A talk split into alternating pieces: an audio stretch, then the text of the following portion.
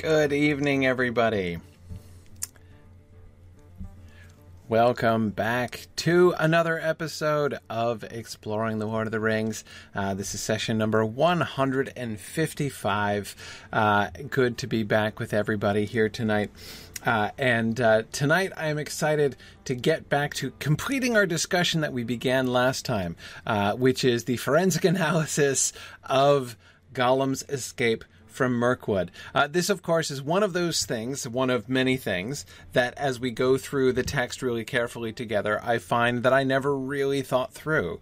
Um, I've thought about this sometimes, but I've never really spent any time actually exploring the suggestions of the text. Um, so uh, that's uh, that's what we're. Oh, hang on a second. Sorry,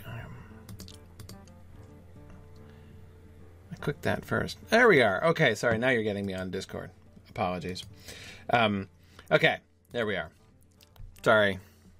Totally clicked that. Didn't take, apparently. Okay, anyway, sorry. So, as I'm saying, uh, this is one of those things that I have thought about, uh, but never really thought through, uh, never really pursued the suggestions of the text. Uh, and it seems fairly clear that Tolkien did think about this, right? Um, one, it's that is to say, and, and I say that uh, because, of course, it's entirely possible to imagine that the references that Legolas threw off are just tossed off references, right? Um, that uh, you know, uh, Tolkien has Legolas say that they have no idea what happened because he himself never worked out what happened. That's not impossible. Um, I'm not necessarily saying that I think that that's what happened, but it's it's it's it's certainly something that has to be a possibility that has to be entertained. But I don't think I think that there is some evidence that that is in fact not the case. There's some really really strong evidence. So um, let us go, go straight back into it. So of course this is the passage that we were working on. Um, let me just reread the description of the event as Legolas gives it to the council. It was that very night of summer, yet moonless and starless, that orcs came on us at unawares. We drove them off after some time. They were many and fierce, but they came from over the mountains, and were unused to the woods. When the battle was over, we found that Gollum was gone, and his guards were slain or taken. It then seemed plain to us that the attack had been made for his rescue, and that he knew of it beforehand. How that was contrived we cannot guess, but Gollum is cunning, and the spies of the enemy are many. The dark things that were driven out in the year of the dragon's fall have returned in greater numbers, and Mirkwood is again an evil place, save where our realm is maintained. Okay. Um, yeah, now Brandon, I agree. It does sound highly unlikely that Tolkien wouldn't have thought that through. The one thing I would say, Brandon, that is likely, I, I, I agree with you. It's not likely, but it is always something that has to be considered, right? I mean, Tolkien wasn't omniscient uh, and did make mistakes. But even more commonly, Brandon, what does sometimes happen is that he has an idea that gets he, he puts in to an earlier draft, and then his ideas might completely change, but instead of taking it out, he'll kind of leave leave things in. I mean, he, uh, you know, is again a pattern that we saw really clearly when we were going through the history of the Lord of the Rings together in the Mythgard Academy. Is that Tolkien is extremely conservative. Uh, that is, he he doesn't like to throw things away, uh, and even when he cuts things out of his drafts, he tends to. I used to joke about that. You know, he had a drawer that he would put like the the the the ideas or the clippings in, and he would bring them out later on. Um, it's pretty unusual for him just to throw things away. So therefore, it is possible that he would get himself into a position where he would hang on to something even if like if if he decided that this paragraph worked in the context of the council, um, even though, you know, the ideas that lay behind it had changed. It's possible that that could. But Brandon, I agree with you. I don't think that it's actually what happened. Um, but um, uh, okay, so let's um, let's get. Oh, oh, sorry, actually, all right, all right. One last thing I wanted to add about that is that there are two things that we have to. There, there are two things that we could potentially be thinking when we're trying to figure out what Tolkien's thoughts were about this. Right. First is that we're uh, we're trying to figure out what Tolkien was thinking when he wrote this paragraph, right? But the other thing that is at least as likely, and actually I would say more likely, uh, is that uh, to see where Tolkien got to in his analysis of this paragraph. Uh, Tolkien is very likely, uh, of course. Uh, what, what, Brandon I think would be extremely, um, extremely uncharacteristic of uh, uh, of Tolkien would be for him never to have gone back and retconned this himself. Um, this is the thing that he did so often, right? And Brandon, it's one of the reasons why uh, even though he does sometimes leave some of that old material in, like I said, stuff which doesn't 100% actually fit the final version of the story, but it still works. And one of the reasons it still works is that he was really good at making it work, even retroactively, right? Going back, doing some analysis, which is kind of like the analysis that we're doing, doing a careful reading of the text and explaining, not as somebody, uh, not not like an author, right? When when when when Tolkien talks about his story, he doesn't sound like J.K. Rowling telling you what she really meant by the story, right? Which often contradicts what the book itself actually says. How Tolkien approached it always was as a reader, right? He would go and he would quote from the text, uh, and he would explain. Uh, he would he would. When he was inventing, he would invent a, a story that would explain what hap- what the text says. Um, uh, but um, anyway, so okay, uh, so let's see. Um, so let us with that with that stuff in mind again so, so, brandon that's what would be really unlikely if tolkien never came back. It wouldn't be weird for him to kind of leave in something that he hadn't really thought through or something where his thoughts had gone into it in a totally different direction but it would be even more unusual uh, for him never to go back and then make up a story that would explain this passage that he had left in. Um, okay. Uh, so let us think through the issues here more or less systematically. First, big question chance or conspiracy? Right? Is this, do we think it more likely? Uh, this seems to me uh, to be the big preliminary question, right? The two real possibilities. Either his escape was contrived or it just happened by chance. We talked about this some last time. I suggested that I think the conspiracy is much more likely. Um, and uh, I still believe that conspiracy is much more likely. Um, conspiracy is what Legolas points to, right? Um, Legolas seems even to take for granted that it was conspiracy, right? They don't know how it was contrived. That it was contrived, he seems to take for granted, right? Now, again, I am very far from putting things outside the power of providence, and I absolutely agree with people who say that this could well be something that providence like basically that providence would want to arrange this right? That uh, um, gollum ultimately is going to be iluvatar's instrument to destroy the ring right? We know this, right? We know that it will only be because of Gollum that the ring gets destroyed. Um, so I, I acknowledge that it's it is not necessarily intrinsically more unlikely than other chance events that have been orchestrated by Providence in the story, nor is it something that is, you know, sort of, I mean, like the fact that it involves the bad guys or an apparent win for the bad guys doesn't necessarily, I think, uh, I, again, I say necessarily, exclude it uh, from the realm of of providence, from the realm of conspiracy. Um, so, uh, so anyway, I, I, I, um, I think that chances uh, chance is theoretically possible. I don't believe it, and the reason I don't believe it, um, and no, uh, I, I, I, yes, I agree with Zephan uh, and with Ashnazg here that um, uh, chance and conspiracy are hardly mutually exclusive, right? Not at all, not at all. Um, but um, I, yeah, but as far as the you know the immediate cause of the thing. Like, was did this come about because was Gollum sprung by somebody on purpose, right?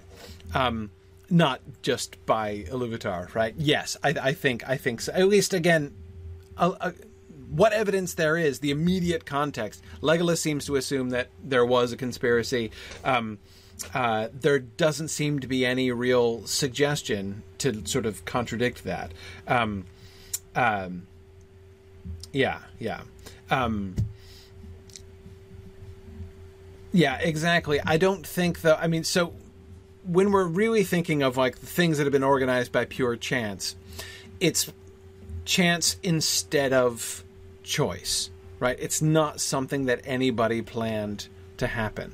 I mean, it is it is only a coincidence, according to Gildor, that he and his party happen to wander through and encounter Frodo and Pippin and Sam right at that time when the Black Rider was about to discover them. Right? That is a that that was a chance meeting. There was not a conspiracy on behalf like this was not planned by Frodo. It was not planned by Gildor. It was certainly not planned by the Nazgul. Right? This does not seem to have that kind of those kinds of elements. Um, so, uh, so I, I think that so I'm going with conspiracy here. Let us uh, uh, let us let us operate under that premise. So, if it's a conspiracy, who initiates the conspiracy? Um, there are two options here, right? One is by Gollum, and the other is by Gollum's conspirators, right? Whoever it was who is commanding the orcs that sprung Gollum, right? One of those two have to initiate it. Now, as for who that is, th- uh, this has to come back to Sauron. I mean, there aren't so many options there. Um, it's a squad of orcs, right? So, um, I, you know, this has to be something that Sauron has a hand in. I mean, unless it's Saruman, they could theoretically be Saruman's orcs, um, but Saruman is the only other one uh, who is in command of orcs, and I don't think it was him. Um, we have no reason to think that it was Saruman, uh, and there are some reasons to think that it was Sauron. Um, so, um, uh, anyway, um, I am so I'm going to say, and, and, there there are going to be there you know are likely to be other agents involved, but I'm going to sort of lump that into the general category of Sauron. Right? He's like the team Sauron is the one who is conspiring uh, with uh, with with Gollum here. So the question is, who started it? Did Gollum reach out to them, or did they reach out to him? Um, if Gollum had started it, we have to consider. Um, we have to consider two things, right? One possibility is of Gollum. Um, so, okay, the two things that we have to think of are why would Gollum do it and how would Gollum do it, right? If Gollum initiated it, then that means that we have to believe that he decides up in his tree, right? Here he is, up in the tree, trapped by the wood elves and he's thinking, I would like to escape, but I can't get away from these elves by myself. Um, I'm going to send up a flare somehow, right? I'm going to find a way to reach out and communicate with my fine new friends, right? Remember which Gandalf says that, you know, Gollum is boasts about his new friends, right?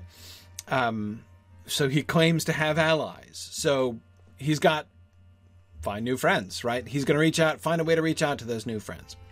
Um, and I think that that's possible. I think that's possible. Um, I think that's. Um, I don't think that either one of those things is impossible. Either that Gollum would choose to do that, or that he would find a means to do that if he wanted to. Um, the means would be a little bit tricky. Um, when we'll come back to that. Um, but to me, the bigger question is: Is that what he would do? yes, Gollum boasts of his fine new friends, um, but that's when he is retaliating against his captors, right? When Gandalf is interrogating him and he responds to his interrogation by basically warning Gandalf, right? Hey, like, you better watch it, man, because, like, you're to get in trouble. Like, I've got fine new friend. Remember, he's terrified right? You know, the fear of Sauron is deep in his heart right now. And so he's trying to basically deploy that, right? Trying to trying to sort of share that. These the, this immensely terrifying person that I met, right? He's to come for you, man, right? Does that mean that he Gollum is actually going to reach out to him? To Sauron, that is, um, that he really considers Sauron his bud, you know, his ally that he can call on at need, that he would call on at need. Ah, you know, look, at the very least, right? At the very least, uh, Gollum's got to be thinking to himself, well, I was a prisoner in Barad-dûr, right? And I'm a prisoner now in Mirkwood he's getting better treatment now, right? So like he thinks that he escaped, remember, from Bar- from from from Mordor. He is under the impression we're going to talk about this a good deal later on, but he is still operating under the uh, under the idea that he escaped under his own power, right? Why would he go back? Why would he sign himself up for that deliberately? Um, why would he reach out to Sauron and say, "Hey, yeah, I'm in prison. Could you recapture me so I could go back to your far worse prison um, than the one that I'm in now?" That would be handy, right? That's to me the part that I can't really get behind. Um, that's why I have a really hard time imagining Gollum is reaching out to Sauron for help because remember he he can brag about his fine new friends, but he's lying when he says that he thinks he escaped from them. He thinks that, you know, he put one over on Sauron, that Sauron meant to keep him, and that he got away somehow. Um, so again, I don't see him signing himself up for that. And I agree uh, with uh, several, a couple of the people who were posting on this that Gollum is generally an independent operator. It does not seem like Gollum that his his um, answer, you know, his uh, his recourse in this kind of a circumstance would be reach out for help, phone a friend, you know, phone a friend, that is not how Gollum operates. He is a solitary operator, and he is much more likely to wait patiently and look for an opportunity. Um, uh, and look for an opportunity to escape. Now, I agree with you, Lincoln, that I'm not saying that he's really enjoying a fine time and that he might come around to believing that his time in Mirkwood is just a, a comfortable and friendly retirement plan, um, that he could really quite settle down to enjoying amicably. Um, I agree uh, that he did not, does not enjoy it. Um, absolutely. But again, it's pretty clear that he enjoyed being tortured in Barad-dûr probably less. That's all I'm saying is that I don't think that he's disliking being up a tree in Mirkwood so badly that he's saying, "Please take me back to Barad-dûr to get me out of this." Um, so uh, um, anyway, so that's but can I imagine that he would seize the opportunity if the if some if the if the conspiracy were initiated on the other side? Would he go along with it? Yes, that I can easily see because he believes in his own cunning. Right? Um, if he knew that orcs were coming and that they would attack the elves, he would definitely be thinking that he's a good chance he could escape from the orcs. Right?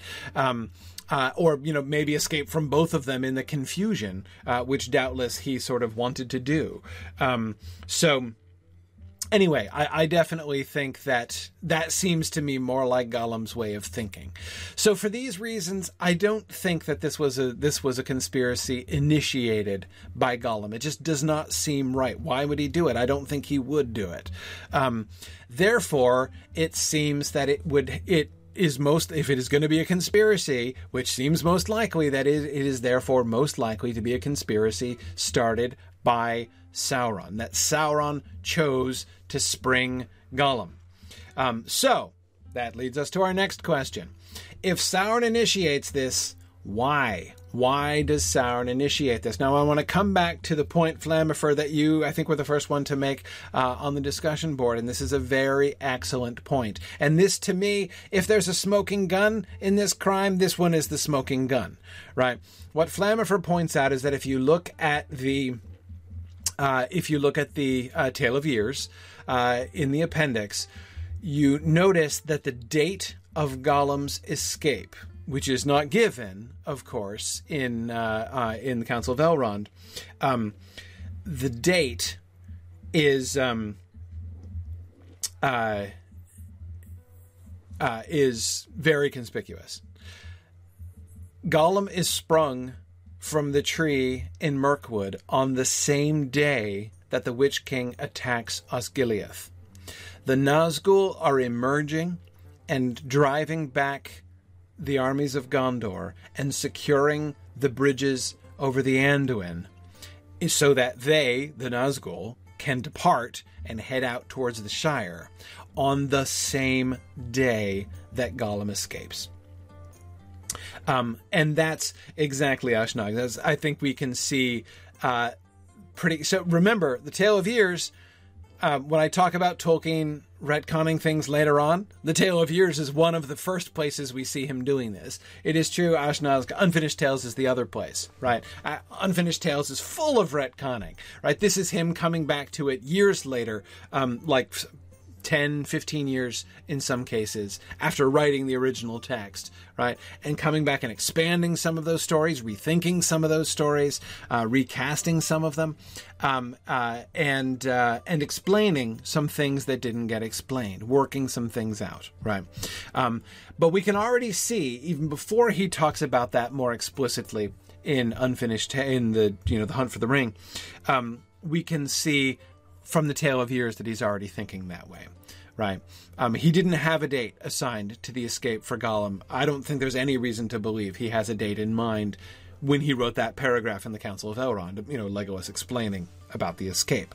Um, but when he goes back and adds it into the chronology, when he goes back and, and, and works that out, he assigns it to be on that day, which makes it look almost certainly to be a coordinated um, a coordinated event, right?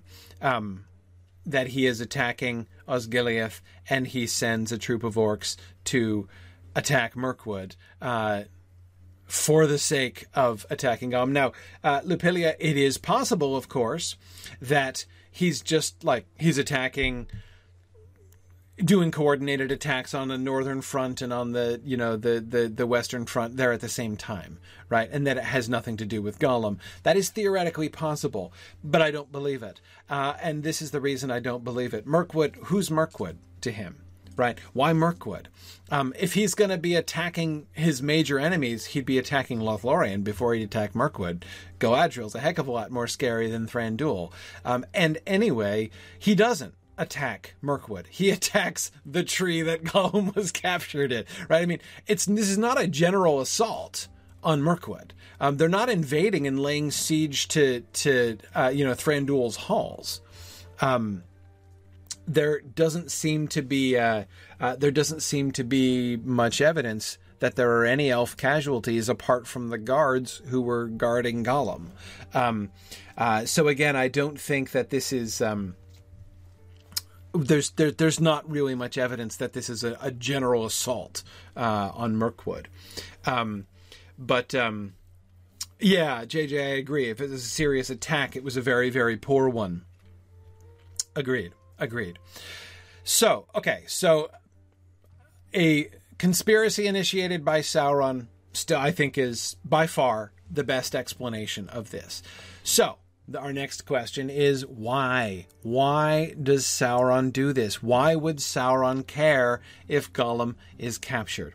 Um, and we had talked about you know, the possibility that he doesn't want Gollum to squeal any more than he's had a chance to do, um, you know, lest Gollum reveal something. That seems to me a little bit weak because he's already had plenty of opportunity to squeal. Uh, I, I, can't imagine it's just to shut him up. Besides, if he wanted to shut him up, he'd probably just kill him.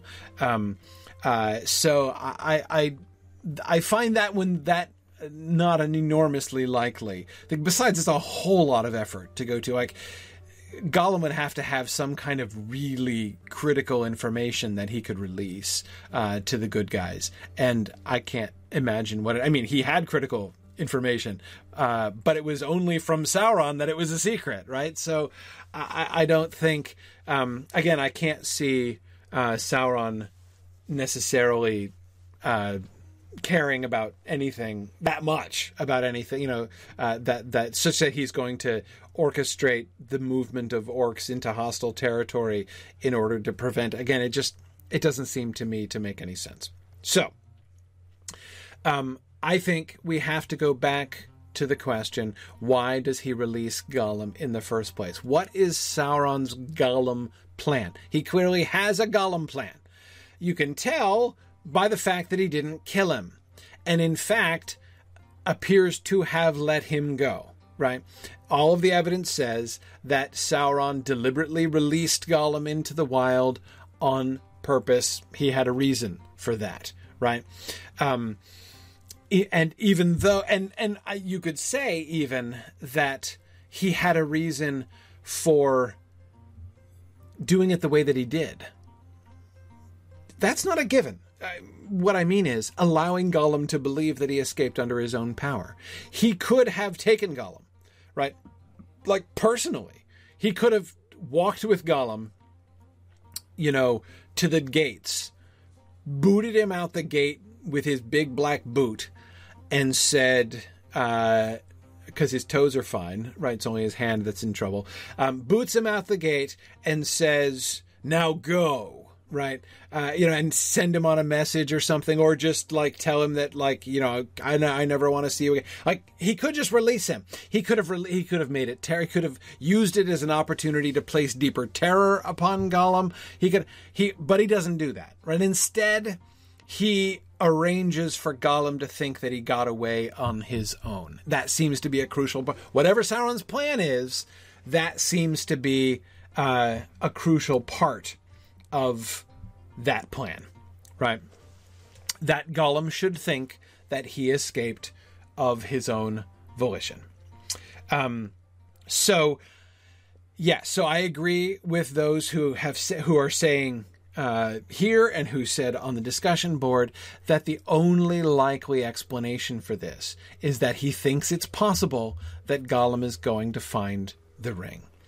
Gollum has already proven responsive to Sauron's summons, right? Gollum made his way south. Gandalf believes it was because the you know the mark that the ring left on him made him open to Sauron's summons, and Sauron was putting out a summons here. Um, so Sauron believes, must believe, that he could get Gollum back if he wanted to. Um, uh, and now that he knows about him and has, I, I mean, the way that that the fear of the way that Aragorn and Gandalf describe the fear of Sauron being deep in um, in Gollum's heart, I can't help but remember the spell of bottomless dread uh, from the earlier drafts. Um, from the earlier drafts of the uh, um, Silmarillion. I'm not saying it's exactly the same, but I suspect that when they're talking about that fear of you know the the the the, the that that you know that darkness, that shadow of fear that's in Gollum's heart, there Aragorn is not just poetically describing the fact that Gollum happens to be scared right? He met Sauron, and Sauron was scary, and he's still pretty scared of Sauron. He's not yet recovered from that experience. I don't think that that's that is. I mean, he is saying that, but I don't think that's just what Aragorn is saying. Um, there is some hold that Sauron has put on Gollum. I think. Um, uh, and um, so for those two reasons. Both the fact that there does seem to be some evidence that Sauron has at least attempted to establish a grip on Gollum's mind, right? A hook that he is sort of set spiritually in Gollum, right? When Gollum was there as his prisoner.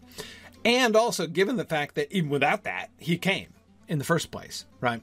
Um, I think, um, uh, yeah, yeah. Um, I think that he, um, I, Angrist, I'm not saying a homing spell. I'm saying a domination. He has laid he has a, he has attempted to dominate the spirit of Gollum personally in a way that is going to make Gollum even more responsive to Sauron's summons. Um, that's um, that's what I'm. So I'm not saying it's it's a homing spell. I'm not saying that he you know he like has a you know like a you know the the the like a you know a Mordor version of the Find My iPhone app, you know, where he can like track Gollum and uh, uh, you know make him make a pinging sound. It's not like a homing spell, um, but it is again a, a, sort of a hook that he's put in him that he has. Uh, he wants to be able to command Gollum, and he believes that Gollum could still do work for him if he lets him go, and he can, he's willing to let him go because he thinks he can get him back. Um, even if, I suspect, even if, perhaps especially if, Gollum gets the ring. Gollum was safe with the ring before because Sauron didn't know that he had it and didn't know it was there. Um, this, by the way, is the number one reason for believing that Sauron does not have a ring detector. Um, he cannot sense when the ring is near. He doesn't know. He doesn't have a uh, a tracking spell on the ring itself. Um, that's perfectly clear by the fact that he lived in Dol Guldur. I mean, he was from a continental standpoint next door neighbors to the ring for quite some time without ever knowing that it was there. Right, not without even knowing for sure that it was around there. Um, so anyway, um, uh, we'll look at this more as we get down into books. Uh, you know, book four and five. Um, but um, anyway, uh, so, um, oh, that's really interesting. I hadn't thought of that either. Brandon, did I miss um, uh, did I miss somebody else suggesting that, Brandon, what you were just responding to? But that's really interesting. The idea that perhaps even Bilbo's restlessness itself, um, his desire to leave the Shire and go wandering again, um, might be related to Sauron's cult. Nancy suggested that. Great.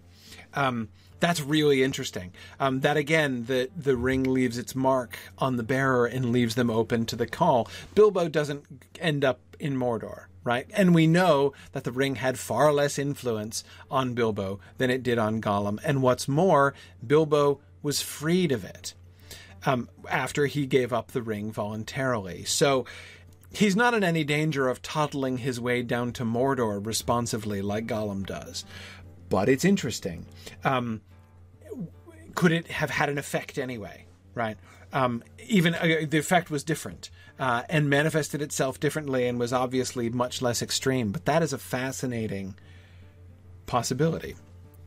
That's a fascinating possibility. Anyway, okay. So, um, uh, yeah, musical, and you're right. Bilbo's wandering off was originally sinister. Um, uh, yeah, the idea of Bilbo wandering was not necessarily like a happy retirement plan from the beginning. Um, so the idea is not, uh, that is to say, music all the way. I guess I would refer to that is the idea that there was some kind of sinister element uh, to his desire to wander again would be it would fit it would it would be germane to the story in the way that the story involved. Um, but um, uh, and because I, I agree, Emily, he had it. Well, he didn't have a propensity to go off and do weird things before he got the ring. Uh, his journey was entirely uncharacteristic, of course. Um, but uh, but yeah, I mean, he's uh, he's he's obviously a local weirdo after he gets back. Um, that I don't think has to do with the ring necessarily. Anyway, I'm just saying it's it, it would be a mild thing, but it would be it's it's a really interesting suggestion. Uh, I think that, that that seems to me very possible, very possible. Um, anyway, back to Gollum. So again, I am operating under the belief that Sauron releases Gollum on Gollum's own volition because he knows what he knows Gollum. Right? He has interrogated Gollum himself. Uh, he has tortured Gollum himself. Presumably, he was in attendance uh, while Gollum was being tortured. Um, he knows what Gollum's what Gollum wants. He knows his ring. What's more, right? Sauron is the only one uh, who would have the data to be able to examine Gollum, right, and figure out, oh, so this is what happens when a mortal takes my ring and keeps it for himself. He would see the effects that his ring had on Gollum. And even if he didn't necessarily know, because he's never tested this before, right? Gollum is the first mortal. Well, yeah, he's the first mortal that Sauron has ever met who has possessed his ring. Right, he met Isildur, but before Isildur possessed his ring, right? Uh, and, and, of course, he's never met Bilbo. Fortunately for Bilbo. Um, so, um, uh, anyway, um, uh, so he, after meeting Gollum and interrogating Gollum and examining Gollum, he is going to understand better, most likely, than almost anybody else. In fact, the, there's only one person in the world who is going to come to understand Gollum better, uh, and Gollum's state better than Sauron, and that's Frodo, right? Um, Frodo is going to understand Gollum better than anybody else because Frodo is in the same position, and uh, uh, whereas Sauron, he's still not a, he's still studying that one from the outside, right? So he doesn't understand it quite as well. Um, but um, uh, anyway, so uh, I'm so he understands Gollum. He knows if he lets Gollum go, especially if he lets Gollum escape on his own or believe that he's escaped on his own. He knows what Gollum is going to do. Gollum is going to hunt for the ring. No question. Obviously, right? That is clearly what Gollum is going to do. So, he is going to let so the fact that he chooses to release Gollum under the circumstances that he does, right? Letting Gollum believe that he is thrown dust in the eyes of Barad-dûr and all of Mordor, right, and escaped by his own cunning. What will Gollum do if he if that situation is brought about? He will hunt for the ring. So I have to believe that uh, Sau- that that's what Sauron wanted. That that was what Sauron's plan was. Um, Trifle says the idea of Bilbo's restlessness uh, being related uh, to the call is somewhat supported. He says in chapter one, Bilbo says he'd made up his mind to leave. That's in 3001. The Tale of Years give uh, around 3000 as the, the shadow of Mordor lengthens. Um, right, so Bilbo's uh, decision uh, to leave the Shire uh, happens around the same time um, that uh, Sauron is beginning to put out the call. Right, that's interesting. Um, okay. Um, yeah, good. Okay. Um, so. Exactly, Michael. If he ordered Gollum to find the ring, if he if he released Gollum and commanded him to find the ring, Gollum would resist, right? Um, and would and might would do something probably to and he still would look for the ring, right? But he would be more on guard and trying to throw off any watch that was placed on him or anything. But if he believed that he had escaped himself, he would be less sort of paranoid about that, right? Um, anyway, okay, so uh, I think that this must be why Sauron had released Gollum. Is this enough also then to explain why Sauron would take enough interest to spring Gollum from prison? Yeah, sure. I don't see why not. And especially here's where we come back to uh, calendar based smoking gun, right? Um, it's not just that the initiative to free Gollum was undertaken on the same day as another major initiative by Sauron's forces. That, of course, is by itself interesting. But uh, it's not just any old initiative by Sauron's forces, it is also he's setting out to find the ring, right? Um, both of those things happen on the same day. Plan A to find the ring. He's from Gollum, he has learned, right? The names Shire and Baggins, right? He knows who took the ring, who who last had the ring, and the name anyway of the place where that person can be found. So that's his strongest lead. And so he puts his strongest and most trustworthy servants to follow that lead. Shire, Baggins, Nazgul, go. And the, the in order for them to go, they take the bridges in Osgiliath. That's step one.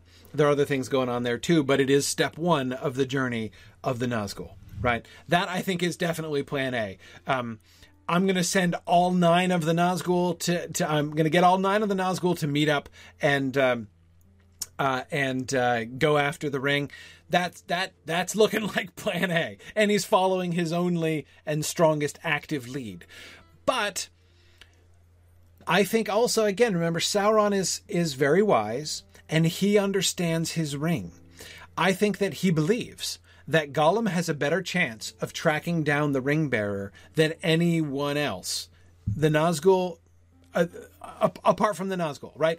Um, he could send random folks, right? Random orcs, uh, random highly trained men of some kind or whatever. Um, uh, uh, so um, they Yeah. Um. Well, but Tim, the the Nazgul ask for the Shire by name. Um. That's that's that's what I'm talking about. Like he sends them off uh, uh, to uh, uh, to to uh, to to find them. Exactly, Flammiferous. G- Gandalf explains this by saying that Gollum has learned this. Uh, that Gollum made his way to Dale uh, and learned of where Bil- Bilbo came from. And so it was on his way, when he, Gollum, was on his way back towards the Shire, that he ended up wandering south towards Mirkwood instead. But anyway, um, so uh, they uh, so they're off looking for Baggins in the Shire. That's plan A. But he could send other servants out into the wild. But he has no leads. No other leads, right? Um, and so it would be pretty inefficient to be like, I'm just going to send you out, just wander the continent, hoping that you encounter, you know, the ring bearer. Like, that's pretty low odds. Sauron doesn't do that, except for Gollum, because he knows there's another factor here, right? Gollum, Gollum has a chance. It's not a good chance, but Gollum has a chance where, um, uh, you know, some other random servant of Sauron wouldn't really, uh, wouldn't really have a chance, right? Um, so Sauron says, "I might as well put Gollum to use, and the best use I can put him to is to let him go, let him think he escaped, and then set him loose to find the ring." So apparently, he still thinks he's looking at, "I've got to find the ring." right? I've got one lead, and so I'm sending all of my best, my strongest servants, all nine of the Nazgul, pursuing that one lead. I only have one other shot that I know of, right? There's only one other mechanism that I could possibly use uh, to try to figure out where the ring is, and that's Gollum. So, um, I'm gonna spring him, and he does spring him uh, on exactly in exactly the same way right? Uh, or on exactly the same day rather. So this would this has all the the earmarks of you know sauron initiating exec i don't know what the executive order would be but he's executing executive order uh you know which is like hunt for the ring right um and he attacks osgiliath and he releases uh he uh, organizes gollum's escape on the same day. So, okay, if that's why Sauron initiates it, how does Sauron initiate it?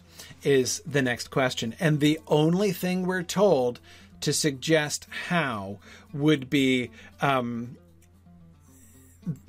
the multiple references to the many spies that Sauron has in the area, right? Um, first of all, can I just say, Mike, I love your suggestion um, uh, on the discussion boards that. Uh,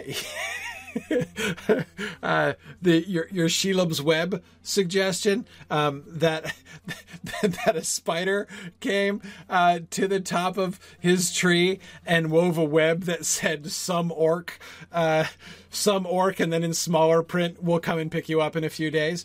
Um, love that just love that idea. I, I laughed really hard uh, at the some orc web uh, concept, but I, I, I doubt that's how it happened. But I kind of wish I believed that that's how it happened because that's fantastic. Um, but uh, anyway, um, we know that the, so like exactly what this suggests i don't know. Uh, so first of all let's come back to the nazgul. Yes as several of you have pointed out there would be nazgul still at dol guldur. Dol guldur is right to hand right? Dol guldur is in southern mirkwood. Um, so he has uh, and uh, he has a local center for um, uh, action down there uh, in uh, in in southern Mirkwood, um, with two of the three of the Nazgul, I think, in place, and then they leave and they go. So they're going to be departing, and they're going to be meeting up uh, with the Witch King and the rest of them who are coming up from the south. Um, they're definitely going to be all together by the time they get to Isengard, but um, we don't. Uh, uh, but anyway, but so yes, could they be involved? Could they be orchestrating the escape itself in Mirkwood? Yeah, absolutely, they could be. How would they know? How do they, so if they know if the bad guys know that Gollum has been captured and taken to Mirkwood, he they have to have been seen. We were talking about the possibility. Uh, we were talking about the possibility that uh, uh, Sauron had um, was trying to keep Gollum under surveillance when he departed. That would be, it seems to me, the smartest thing to do if he's going if he thinks that there is a chance uh, that Gollum is going to be able to find the ring on his own, um, or even maybe does he does he think it's even possible that Gollum knows more than he's revealed even under torture? Um, that Gollum is in fact withholding information, uh, and so he decides to to to let him go and tail him uh, in order to find out where he goes. That also seems um, that also seems possible.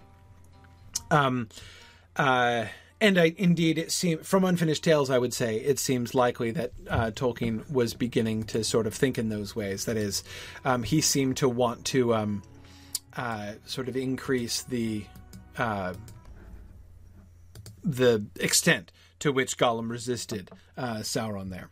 Um, but anyway, okay.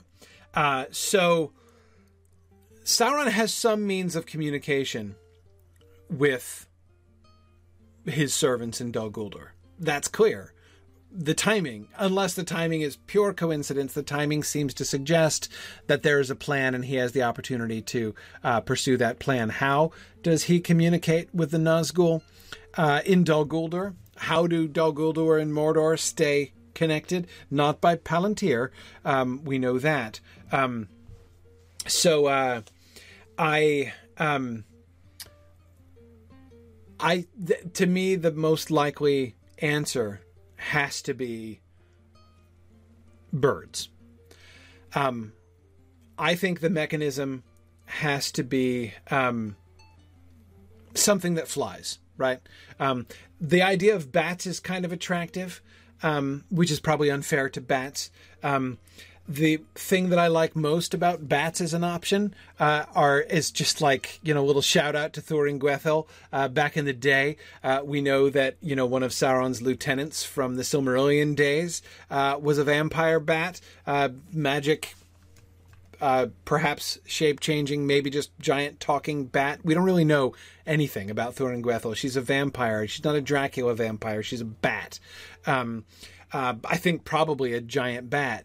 A giant talking bat seems likeliest, uh, given what we know. I mean, he already had a giant talking wolf, Draugluin, and whatever else. Anyway, point is, uh, and we know that evil bats were part of, like, you know, they're along, you know, came along with the goblins to the Battle of the Five Armies. So that bats of sinister reputation might be associated with Sauron.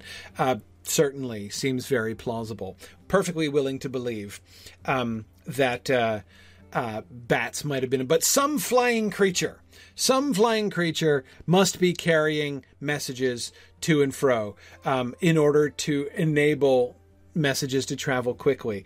We also know um, that uh, um, we also know that birds and be- he has birds and beasts who are spies. Gandalf is afraid of that. The uh, the um, you know Gandalf and Aragorn notice this around the Shire uh, that suspicious birds and beasts who are probably spies of Sauron are congregating around the Shire.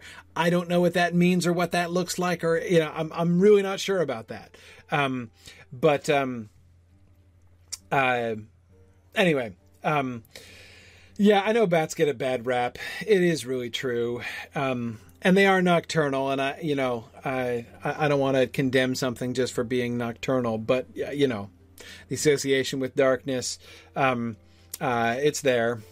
Um, anyway, so there's some kind of flying communication. I think not by flying Nazgul, because um, that I think would be too conspicuous and too somebody would spot it, right? Um, uh, so that's unlikely to me. Um, and again, we know that birds and beasts, he does have birds and beasts, right? So through birds and beasts, he could keep an eye on Gollum.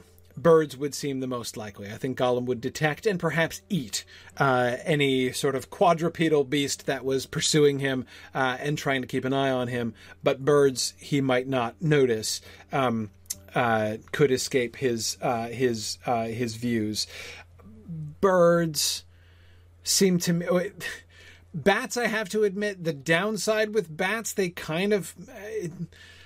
the idea of bat spies is a little bit odd, right? Um, uh, you know, Gollum is. I don't know. I guess Gollum does travel at night, but. Um, Anyway, uh, whatever.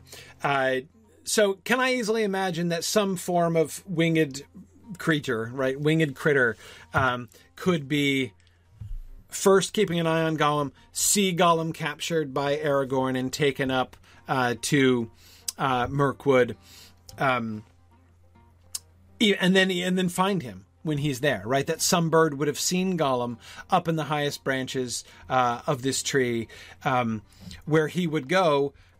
It would make sense that he would go, right? Um, that he would go up to the top because he would be wanting to like see what he could see. Um, there's not much he could do, but he would want to go up there to plan what he might do. Um, so um, anyway, so he he so one of the evil spy birds spots Gollum in the tree. Now this he's there for some time, right? Gollum has been imprisoned in Mirkwood. It's not overnight. He's not sprung overnight, right? He's there for a substantial amount of time. Gandalf has time to, you know, to get both Gandalf and Aragorn have time to leave and go do other things, right? Before Gollum gets uh, Gollum gets sprung. Um, it is theoretically true that the spiders could have located him um, but see, I I don't want to underestimate spiders, but this tree is separated from all the other trees and guarded by the elves. Giant spiders could no way get into that tree without the elves detecting them. We know the elves hate the giant spiders and are and consider them their enemies. Um, that I think they would. Um, I think they would catch on with that. Right. If they saw giant spiders leaping across the clearing uh, in order to get to the top of Gollum's tree. Um, could they hide there like when Gollum is taken back home, you know, to underground and then they, you know, a spider secretes itself up in the tree and waits to talk to him the next day. It's possible. It's possible. Um, again, I can't rule it out. Um, it just seems to me less likely. Um, it, it, a bird would be very inconspicuous, of course, in that clearing, flying over that clearing. A giant spider anywhere near that clearing um, would be conspicuous, right? I mean, the elves consider them their enemies, so um, I think um, um, I think that that's uh, less likely. It, not impossible, but less likely.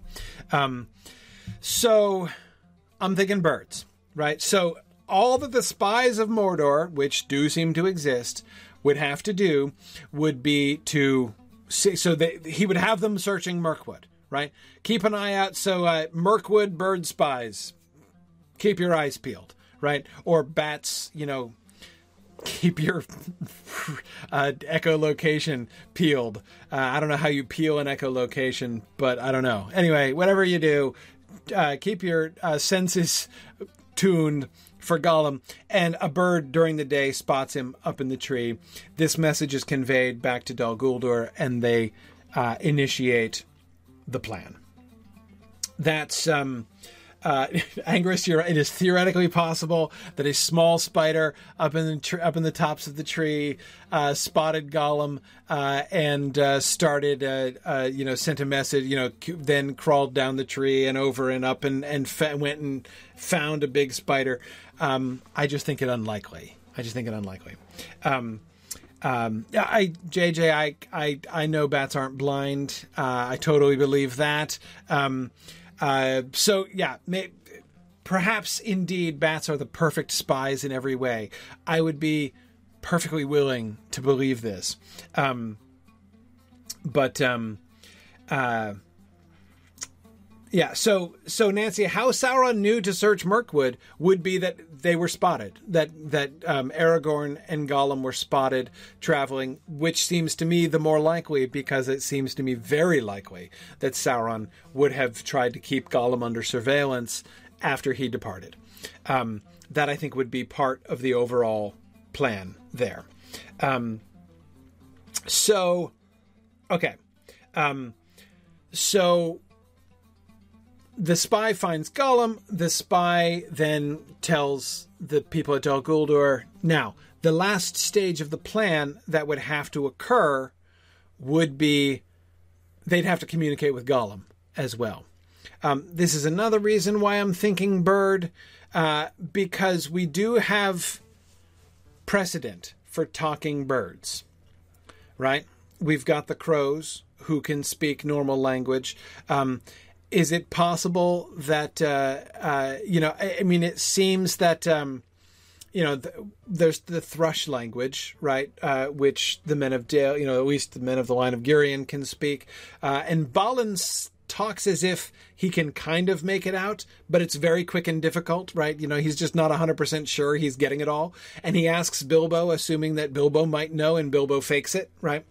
Um, uh, and of course, we do have the Eagles as well, obviously, as another major talking bird faction. So um, I, I, think that it's more likely. We don't have uh, any reason to think that squirrels can talk.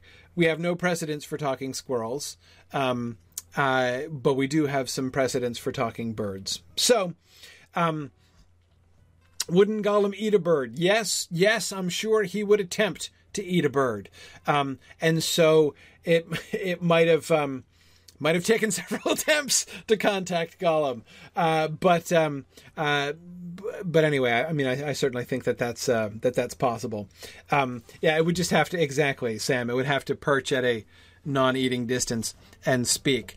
Um, so yeah, so I, I, do I think that's possible? Yeah, we have we have some precedent for that. Um, this means, by the way, don't eat the messenger. exactly, exactly. Um, they could they could leave a written message of some kind. It's possible, Flamifer. Um, it's true that we don't know for sure whether or not Gollum is literate. Um, just thinking for a second, no, we don't have any evidence for sure as to whether or not uh, Gollum is literate. Um, but but anyway, I um uh, the talking bird seems to me most likely anyway. Um, in the, in any case, uh, uh, in any case, um, it would be um, uh,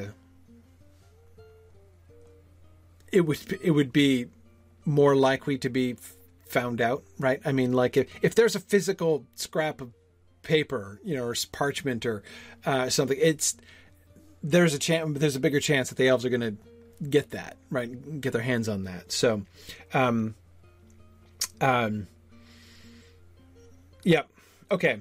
Um, so, yeah, you're right, JJ. He does say Gollum does uh, show some fondness for birds, nice birds, right? Now, I, I, I think clearly he means that they're nice to eat, uh, but still, but still.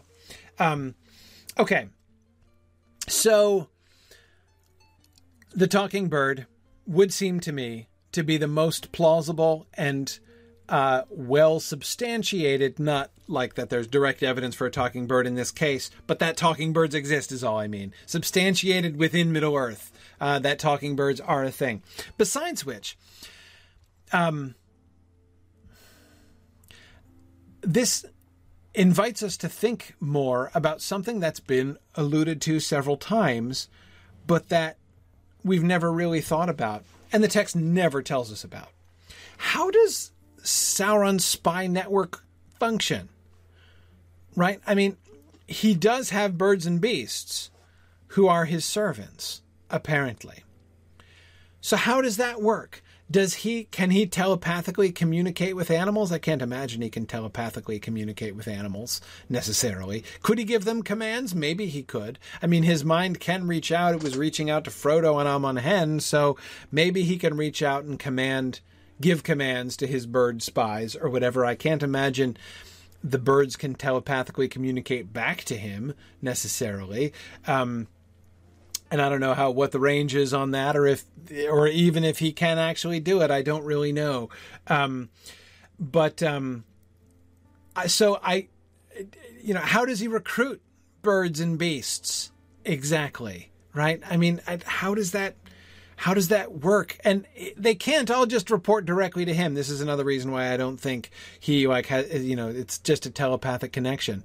Um, I think that they, you know, they have to use his overall network here. So, like, I think the birds are reporting back to Dol Guldur, not reporting back to Barad-dûr itself. Um, so, um, exactly, JJ. He doesn't want the information all coming back to him. Um, he would uh, uh, he would want the information filtered up so only the most important stuff reaches his desk. Yeah, exactly. Um, he's got better stuff to do than to be the personal minder of every avian spy in Middle Earth, right? Um, uh, what's more, he wouldn't want the delay. Um, he's going to be sent. I mean, he's sending them everywhere, right? So uh, it's going to take a long time before they um, uh, before they get back all the way back to Mordor. Much more efficient to have them uh, checking in at Dol Guldur, say, and then in Dol Guldur they can make the call as to whether or not this is something the boss needs to know about.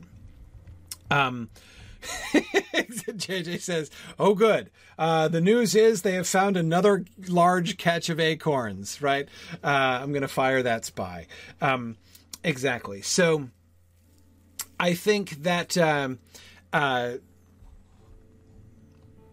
they're do my suspicion as to how this works is that it has to be something like again we have a model right? The model that we have here is the connection between the ravens of Erebor and the kings of the dwarves and the connection apparently between the thrushes and the line of Girion. There are the two examples that we have uh, that show that um, you know some races of birds, right? Not just, and I don't just mean like a species of bird, but like a particular people, right? A particular family tradition, right? Can establish this kind of this kind of uh, this kind of link. Um, so there, I think there have to be. We have to. We're. I think we're, we we we are kind of compelled to imagine a series of um, corrupted birds who have been bred by Sauron, um, probably a good deal at Dol Guldur itself, right?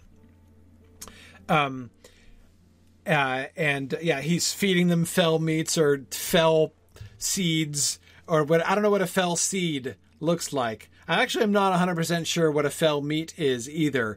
Um, but at least I can imagine it was the meat of a creature that was already particularly evil, right? Maybe the seeds are seed. Maybe there are fell seeds dropped by um, particularly evil plants. Um, but anyway, I don't know. So okay, so he uh, he breeds them up. Um, does he breed up evil squirrels also? I wouldn't be the least bit surprised, just knowing squirrels. But um, uh, I think it's uh, it's it's quite um, it's quite possible. Um, so yeah, so I think that we we should imagine that there's there are rooms in Barad-dûr and in Dol Guldur where there you know like there are like rookeries or whatever uh, you know where the like the evil spies check in. I mean I, I, I yeah you're right dragon Terrachni old man willow would produce some fell seeds. That's that you're totally right totally right about that. Um yeah okay. Um anyway so okay. This seems to me the most likely explanation for the how and again, the message to be gotten to Gollum is fairly simple, and most of the birds could probably get it out before they were eaten, right? Uh, which is just uh, they just have to say when, right? Uh, you know, five days from now, uh, you know, in five days, orcs will attack. That's it. It's just got to be one sentence. It doesn't even have to be one grammatical sentence. Um, uh, yeah. No, the animals don't have to be evil, Ardent Crayon. Sauron could trick them, but I don't think he's just deceiving otherwise well intentioned creatures. That's not his MO. His MO is going to be to take them in and to feed them fell food and to corrupt them uh, to his service. Um, so I, I, think I'm afraid that these animals have been corrupted.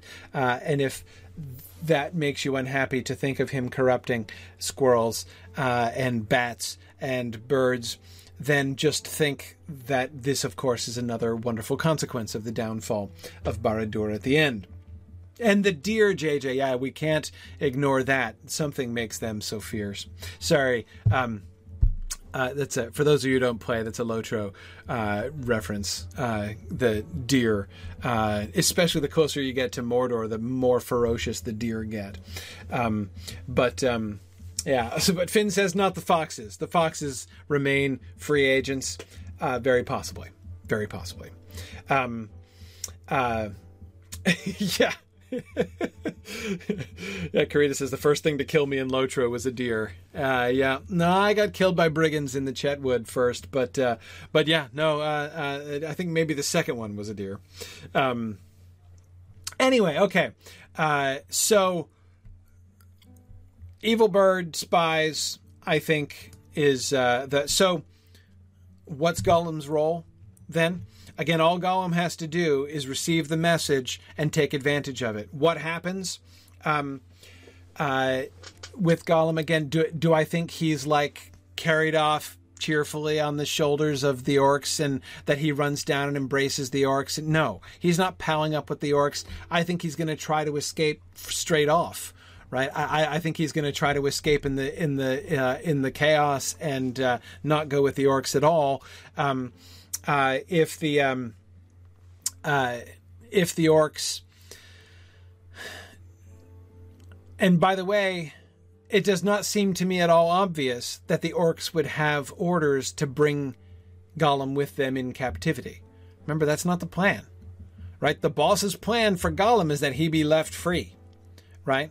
So I think that they're going to. Why would they want to keep him a prisoner? Why would they haul him back to Dol Guldur? Sauron could have just kept him in Mordor if that were his plan, right? And again, the fact that he initiated Operation Spring Gollum, right, on the same day that he's uh, initiating Operation Release the Nazgul um, suggests that these two things are linked in his mind, right? That these are the two his two pronged strategy for trying to find the ring, um, and so he wants Gollum not only out on his own, but believing that he escaped on his own. Um, so, um, so anyway, yeah. Now, JJ, you're right. Um, Gollum would be. Sorry. Belongs one said Operation Freeagol. I like that. Anyway, sorry. So, so JJ says um, Gollum would have to be. He's smart enough to know that if a if a spy if a bird spy finds him in the treetop and says, "Hey man, you know, like uh, we're to spring you in five days," he's to know that he's being watched, right? Um, and he's going to be paranoid. Um, and where does he go? Where does he end up? Moria. Right. Where does he go? Back under the Misty Mountains. He goes back to his home terrain, um, the place that he knows best and where he feels most confident. Like, eh, no, no bird's going to find me there. Right. Um, if I'm being spied on, if Sauron is keeping an eye on me and I want to be free of him, I've got to go somewhere. Um, I've got to shake this tail right? I've got to get somewhere where nobody is going to be able to track me, where I am confident that I won't be seen and that I won't um, uh, I won't be tracked and nobody will know where I am. And under the mountains, right? His old stomping ground, um, where he feels most confident uh, on the closest thing uh, to his home turf, right? Um, so exactly, and Karita, exactly. Uh, say what you want about Moria. It's very bird free. Yes, absolutely, absolutely. Um, okay, so I think that that has to now. And in doing this, is he thwarting Sauron? No, of course not. Uh, he's doing what Sauron wanted him to do. Um, he's is he going to shake his tail? Is he going to uh, is he to uh, is Sauron going to be able to keep track of where he is? No, he's not going to. I mean, I, I think he. I, I, suspect that he does successfully uh, shake off the surveillance in in Moria. Uh, you know that he does shake it off under the mountains, um, but that's totally. I mean, in, I would guess again, thinking through what appears to be Sauron's plan here. Um, it would seem that Gollum's um, uh, Gollum's shaking off the surveillance is a like keeping surveillance on Gollum is a bonus, right? Um, uh, having Gollum free is, again he he he's not relying on the birds for the success of his Gollum plan. He believes that if he lets Gollum go, he's going to be able to drag Gollum back, especially if Gollum finds the ring. Um, so, exactly. For the sake of Sauron's original plan, the more free Gollum feels, the better. Absolutely. Um, now, how does the bird talk to Gollum without the elves hearing it? Cecilia is an excellent question to which I don't have the answer. Elves have very good hearing. All I can imagine is that, I mean, it is a very tall tree, right? Um, and a bird wouldn't be loud necessarily. It doesn't have to be like a very raucous raven or something like that. Um, uh, if uh, not responding to that, Karita. Um, if uh, if the um, uh, no. Um, if the bird is a small, I mean, the bird doesn't have to be speaking very. If the bird is speaking quietly enough and there's enough other noise and the tree is tall enough, it's possible for me to imagine that the elves uh, don't overhear it, or at least don't overhear like that it's you know words. Um, uh, JJ says maybe they also send a really loud bird who perches on the lower branches and makes some covering sound. Possibly. Can't rule it out. Can't rule it out. Um, but um, uh, yeah, yeah. Um, so, or a bird drops a bottle of wine. that would have been that would have been an excellent cutting plan to start with, right? Just uh, you don't even need that. Just have uh, you know have a bunch of squirrels roll up a barrel right against the foot of the tree, and uh, uh, uh, jailbreak managed, right? Absolutely. Um, Bar suggests they could stuff the bird with the message so that while Gollum's eating it, he un- he, he he discovers it. Yeah, I uh n- no, I doubt it, but but that's a that's that's a fun suggestion. Okay. So that's where so so what is Gollum so you're Gollum, what do you do? Right, this bird talks to you and says you're you're you're going to get sprung. You, I, I I agree, JJ, that he's going to be paranoid right? That he is going to be worried about this. That this good, I mean, he's under surveillance. The birds have found him. Sauron knows where he is for crying out loud. I mean, this is kind of a good news, bad news situation, right? We're going to help you escape from the uh, elves, but you know, the long arm of Sauron is reaching out to you, right? And that's not going to be cool. So, Gollum is going to escape. He's going to try to escape. We know this. He's not just going to pal up with the orcs. He's going to try to get away from both the elves and from Sauron, and he believes that he does so. And in fact, he may genuinely do so uh, and uh, get rid of his uh, surveillance uh, as well. Um, so, um, and now he believes he is, uh, you know, on his own and free again. Um, and he's going to keep searching for the ring because of course he is. Right.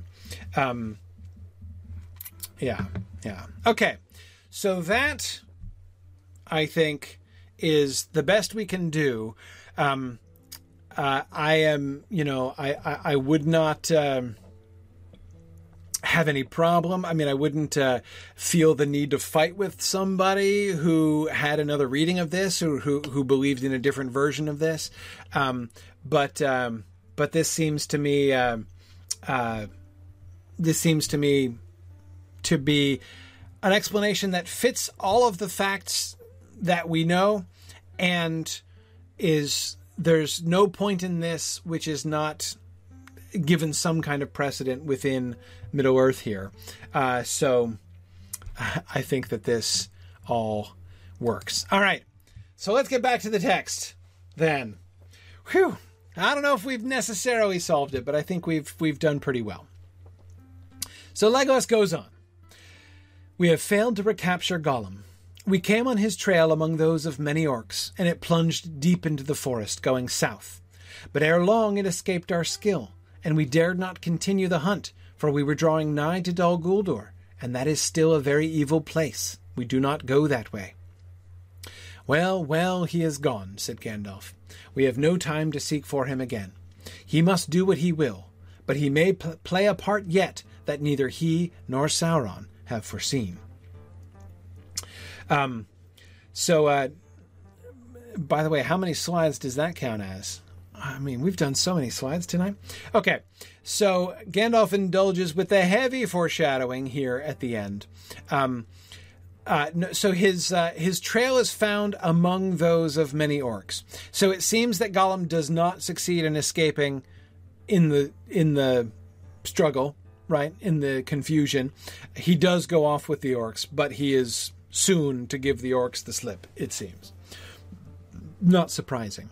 Um, but the orcs were taking him south to Dol, to Dol Guldur, so that all seems to fit.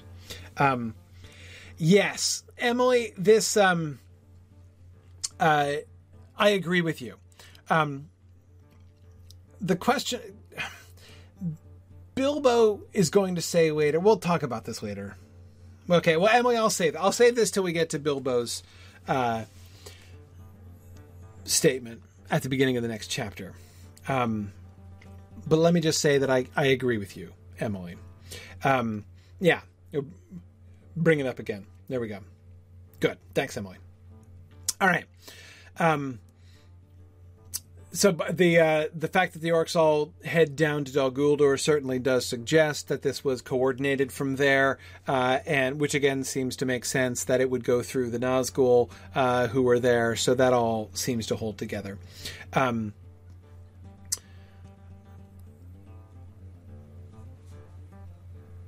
one phrase in that first paragraph that um, perplexes me a little bit. They do not go towards Dol Guldur. That's fine. But ere long it escaped our skill. What skill? Their tracking skill? Surely the tracks of the whole troop of orcs does not escape their skill, right? I mean, I have a little more confidence in the skill of the wood elves at, you know, woodcraft that they could track a pack of orcs all the way to the orcs' destination, right? Um, so I'm thinking it must be Gollum's prints in particular, yes, that they did detect Gollum's trail among those of many orcs at first. So they had some definite evidence that Gollum was with them, the orcs, that is, going south. But they don't. Well, I think what he's saying here, what that amounts to, is we can't prove that he actually went to Dol Guldur. He might have slipped away, and we missed it, right? Um, but it, it it escaped their skill to confirm that Gollum's trail was still with the orcs as it continued to go south. Um, uh, it is possible that the orcs could have carried Gollum at some point, but again, I can't imagine that the orcs have strict orders to make sure they hold on to him no matter what. If anything, the orc captain, you know, the Grishnákh of this party, could well have been instructed your first objective is to free him, right? Kill the elves that are there and uh, bring away Gollum. Objective number two let him escape, right? Don't tie him up. Uh, pretend, you know, make him believe that you're taking him as a prisoner back to Dol Guldur, but don't keep a steady eye on him. Let him escape. Um, that seems to me very uh, likely. It's possible the orcs and Gollum traveled the path at different times, uh, Tom. I think that's conceivable. Um, but I think it's doubtful. I certainly don't think that Gollum would be tracking the orcs, so if they are not traveling together, it must be because um, the orcs had gone first and Gollum had gone after them. But why on earth would he do? I mean, so that he wouldn't do that. So it wouldn't be that. It would have to be that he went first and the orcs were pursuing after him. But why would he go south towards Dol Guldur? That doesn't make any sense either. So uh, I, I, tend to not think so. Um, uh, but um, yeah, yeah. Um, exactly. So JJ, I also wonder if uh, Gollum would be fooled a second time by the let him escape thing. But what's the alternative? Right? I mean, what alternative does Sauron have? If he tells the orcs to let him go. Like I mean if the orcs say, "Okay, we were told to let you go. Bye now. You you take off." Then that's gonna that's gonna be much worse, right? That's a far worse outcome for Sauron. Gollum's gonna be way more suspicious then than he's gonna be if he just escapes a second time. So again, even if he does suspect, what better alternative is there? Uh, and the second thing is, Gollum is also well, he thinks a lot of himself, right? I mean, nobody who speaks of himself uh, who speaks to himself uh, and of himself, uh, you know, who speaks to himself in the first person plural like that. Um, uh, he's got a high opinion of himself. Uh, so that he has managed to cunningly escape a second time uh, and believes it to be due to his own skill. That doesn't seem to me inappropriate or sort of unknown, right? Um, but yeah, yeah. Um, so exactly, Finn. He's just talking to the wisest person in the room. That's it. That's it. That's that's Gollum's viewpoint. Uh, so, so yes, I do think that um, whether or not he might be more suspicious. Again, we know he's going to be more suspicious. He knows they're watching him, right? Um, Sauron can't help that now, right? But still, a Gollum on his own who does not think he's been given a chore, right? He's being given a task. A Gollum who now knows he's being watched. Well, that's not quite as good as a Gollum who thinks he's gotten away scot free from the beginning, but still, you know, um, it's still Plan B in execution, right? Uh, so I think that that's um, that still would work. Okay, for the final paragraph there. Well, well, he is gone. We have no time to seek for him again. He must do what he will, but he may p- play a part yet that neither he nor Sauron have foreseen. Um, this is the final. Um, to those of you who were emphasizing the potential of the role of chance in freeing Gollum, again, I don't believe it because Gollum himself seems to have uh, contrived it with his refusing to come down from the tree that day. I don't believe it was a coincidence or an apparent coincidence. Um, but I certainly do think that Providence was taking a hand in this. And in its way, I think that it's even more powerful that it should have been a conspiracy by Sauron. Um, that actually, to me, augments the uh, providential angle of Gollum's escape because it be, it doesn't it is not just a, a, a, chance, if chance you call it, circumstance. Instead, it becomes yet another example of evil will shall evil mar, right? And that the plans of the enemy themselves prove to be the very means by which the evil is is uh, overthrown, right? Um, uh, so yes, Kimber exactly. Once again, uh, Sauron proves that he shall be but Iluvatar's own instrument to bring about uh, ends uh, far greater and more wonderful than he could possibly have imagined. Exactly. Um, so, so yes, uh, I do think that that to me that fits even better. Like the fact that it's Sauron's actions, Sauron's conspiracy. Um, far from you know us having to choose, like is it Providence or is it uh, or is it Sauron? It's both. Uh, clearly, it's both. Um, everything is in is like there's there's nothing outside the scope of Providence. Um, but again, and Gandalf seems to be picking up on this, right? We know that Gandalf. Gandalf has had well, I don't want to call it a fixation. It's not like it's unhealthy or something like that, but um, Gollum has had at the very least a sort of shrewd suspicion about uh, Gollum uh, from the beginning, right? Um, e- even in part, his choice to seek for Gollum.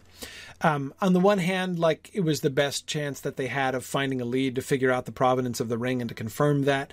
Um, but I think there's there's there's more to it from the beginning.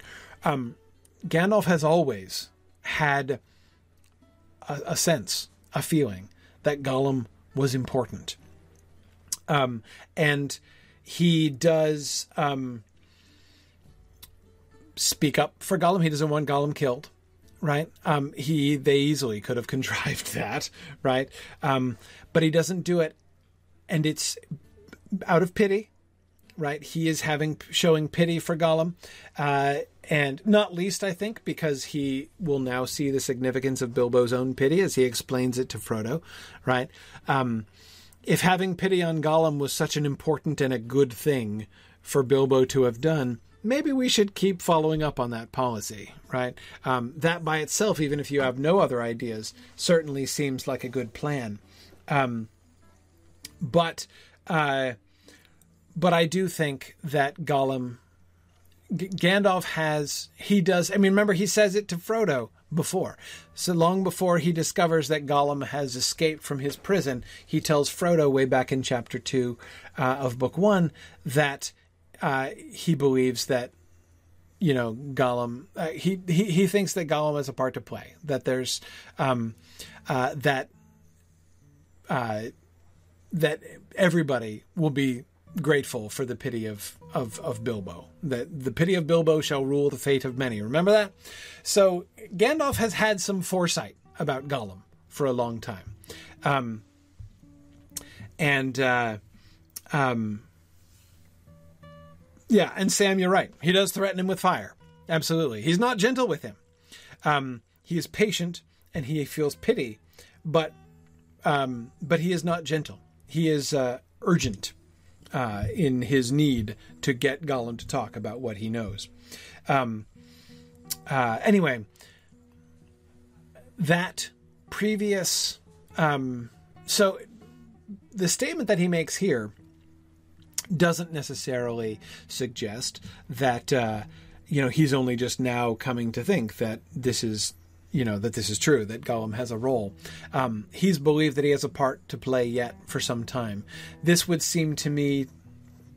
This sounds to me like confirmation, like Gandalf receiving confirmation. he's not surprised. One way or another, Emily, he's not shocked by this news, right? Um, in fact, I wonder if Gandalf isn't half expecting something like this. Um, the pity of Bilbo might rule the fate of many. Well, how will that be if Gollum is going to stay in prison, right, the whole time? Um, so even his uh, now again, his hope when he kept him in prison was not that they were keeping Gollum merely in a life sentence, right? Gandalf is not being like, well, he does not say like Aragorn does. Aragorn seems to like his vision is for life incarceration, right? Let's just keep Gollum out of mischief, right? But um his but Gandalf seems to want to heal him, right? To cure him. Um and uh so maybe when Gandalf is imagining the uh, pity of Bilbo ruling the fate of many, he's imagining what good a healed Gollum could yet do uh, on their side. I don't know. I don't know what that would be. I don't know what that would look like. I don't know what Gandalf imagines it might look like. I'm not really sure. Um, but um, Gollum remaining as a sullen and unrepentant prisoner, nursing his grievances on the top of a tree in Mirkwood uh, for years uncounted while everything else happens. That would be no kind of fulfillment of Gandalf's premonition, right? Gandalf's instinct about Gollum there. Um, uh, Right. Now, JJ is suggesting this, of course, implies that it was in fact Gandalf who organized Gollum's escape. uh, right. JJ says that's why he wants to move on and stop discussing. That's why he breaks in here, right, and takes back over the conversation. Let's not probe any more deeply into this. You could be on to JJ to something, JJ, but I doubt it. I doubt it. I really don't see uh, Gandalf conspiring with the orcs of Dol Guldur to bring about uh, the rescue. But, you know, you can't absolutely. No, you can't rule it out. Actually, I'm totally ready uh, to rule it out. but, again, I don't think that he's um, disappointed. And again, I, this is where I think we can see the difference between Aragorn's perspective on this and Gandalf's, right? Aragorn's reaction is we will all rue it bitterly, I fear. Right? Bad is going to come from this and Gandalf is like, "Yeah, not sure actually." Um, I think that good might come of this. Um uh they uh he may have a, a part to play yet that neither he nor Sauron have foreseen. They are both conspiring together and neither of them mean any good but good may yet come despite that. Um, absolutely. Okay. Um, uh, Karina says, I want a clue style video in which all possible options are enacted. Um, you know, Karina, I can't pretend I wasn't thinking about uh, Clue myself when I was uh, going through this. Um, but um, yeah, yeah. I uh, uh, I I would yeah. So we could do we could do a reenactment. Karita. That sounds like an excellent reenactment material. Let's reenact like three or four different versions of the escape of Gollum uh, and see which ones we think are the most are the most uh, are the most plausible. Um, that could work. That could work. Uh, anyway, all right. Um, well, I'm not going to move on to another slide at this point.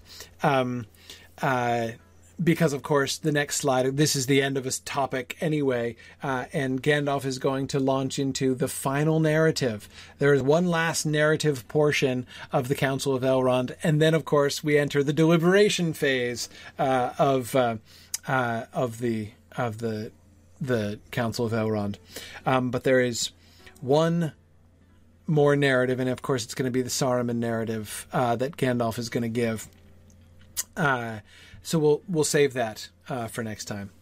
All right. Um, very good. Excellent. Well, thanks everybody for joining me. We're gonna it's field trip time, so we're gonna go on our field trip now. Um, uh, for those who are on Twitter, feel free to come over to Twitch and join me. Twitch.tv slash SignumU. Uh, we're doing. Uh, we're gonna. We're gonna enter Carn Dûm itself uh, uh, to, in today's uh, field trip. So it's pretty exciting. Um, we're going to start with our scenic overlook. Uh, so thanks everybody for joining me, and I will see. For those of you who are not going to continue on the field trip, I'll see you guys next week. Good evening, everyone. Hey there. Good evening.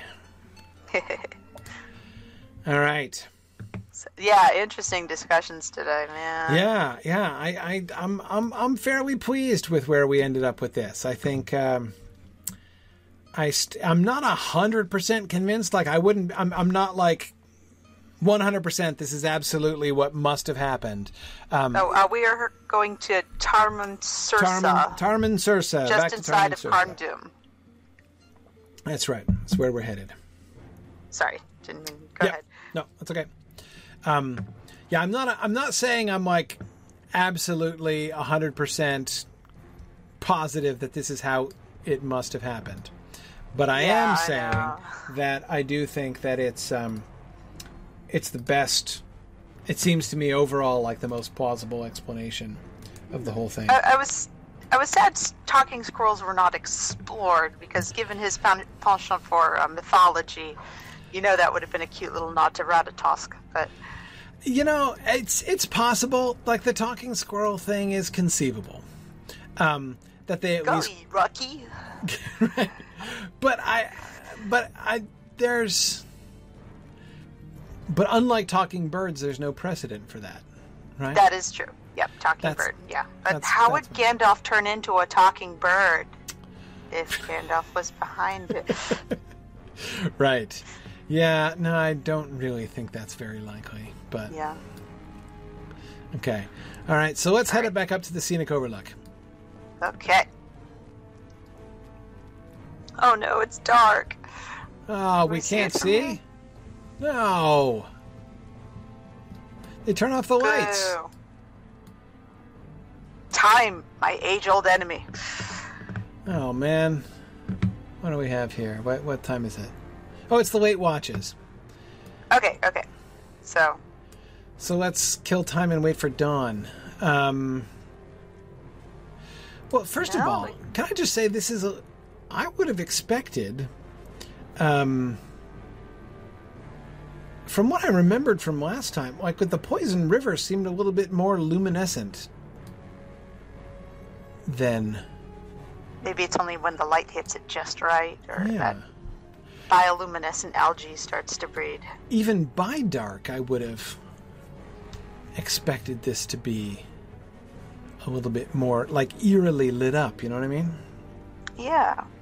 But it's just kind of stagnant and stinky looking. Yeah. Well, let's begin with what we can see even in the dark. Okay. What we can see from here so far in the dark is in the background these towers up here. Now, I'm not convinced about these towers, these near towers. Mm-hmm. They, not convinced about what? I'm not convinced about their age. Because look at the stone that they appear to be made of. It looks kind of like this stone in this wall next to us, like the new construction. It's not the old, like, Oh yeah. you know, black and white walls that we see in other towers and walls, which are clearly old Angmar. Um, which I is it's one of those dealies where when the old Witch King fell, like everything fell down, like in the movies. Well, that would be one possibility, right? That, uh, uh, or even that they destroyed it. Um, now, the evidence for that is fairly weak, uh, since we've. I mean, the the the the uh, the archaeological evidence for that seems weak, considering that we've seen a lot of. Uh, um, we've seen a lot of the old stuff not torn down, you know, further down. So why would they why would they tear it down afterwards? Um, here and here only. But You notice we can see stars over here? oh, Aren't we usually under that sort of ghastly green yeah. force field? And then I can see the sun trying its darndest to get over this smoggy hill. That's super interesting. What is glowing in the north? Is that the northern lights? That's the sun, I think. I think it's the no, sun this coming is up. I'm facing no, that's due the north. north. You're right. Yeah. Maybe some kind of northern lights. It doesn't look quite like the northern lights do up in Forochel. Yeah. Aurora Borealis at this time of night in this part of the country. It looks more like something that's shining right over the horizon. It, it's moving a lot. It looks like it's fighting for its life to get over. Yeah. And it does make me wonder when the sun comes up whether we're going to see the the horrible fell sky again. Yeah. Yeah, what the- happened to the North fell sky? the- Did it used to be here? I mean, I, I remember. I remember we It were looking the at it down in the courtyard. Yeah. We assumed it was coming from those little hook fountains, which you can see right across the bridge. Yeah, and I wanted to come back to those. Well, hang on a second. I was, I was going to look at those, but let's let's we have some time anyway, and because I want to wait until dawn. So let's let's let's let, let's explore. Let's let's see if we can find the boundary here. Let's go yeah, back. even when the sun comes up, we got to wait till it gets to a part where we can Oh, see. well, look at that. Right before the. Can I get to? No, I can't. Right before the gate uh, uh, showed up, I Uh-huh. could I could see through, and I could see stars. Yeah, I can see stars too. I, I can see stars through the through the hole in the top of the gate. Hmm. Okay. Yeah. Now see, there they are. Look at that. Look at those beautiful. there, Oh, there, there it is. it is. the sky. There it is. Now the stars are gone. Once we cross over into here. I guess stars are only for the privileged few. Well, that's really interesting. And from Oh, you here, can of see it. Yeah. Yeah, look. Yeah, You're looking Yeah. back, you can see it over there. Exactly.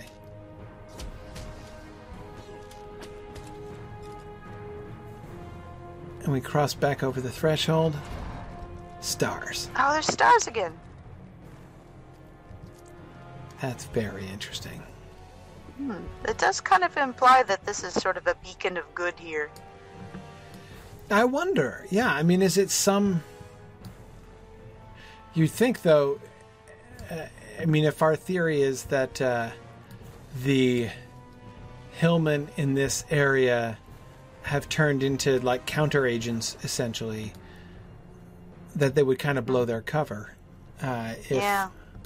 it took that out. But wow, okay, that is really interesting.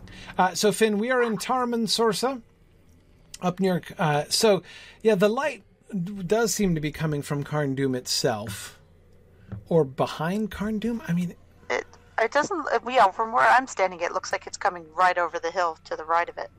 yeah.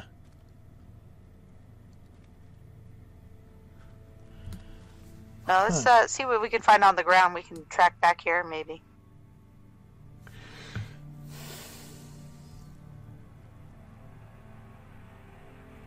Yeah, you can see Emily the rays shining up. I mean it, and the the way that it sways back and forth. I mean, it looks like a very large spotlight with some like waving grass in front of it. Yeah, like a car sale. Yeah. There's some kind of evil clearance sale going on north of Carn Dûm. Evil furniture at low, low prices. no payments until 2022. Something like that. Something like that. Um uh Yeah, I don't understand. But the bigger phenomenon, that is to say the lack of the evil sky.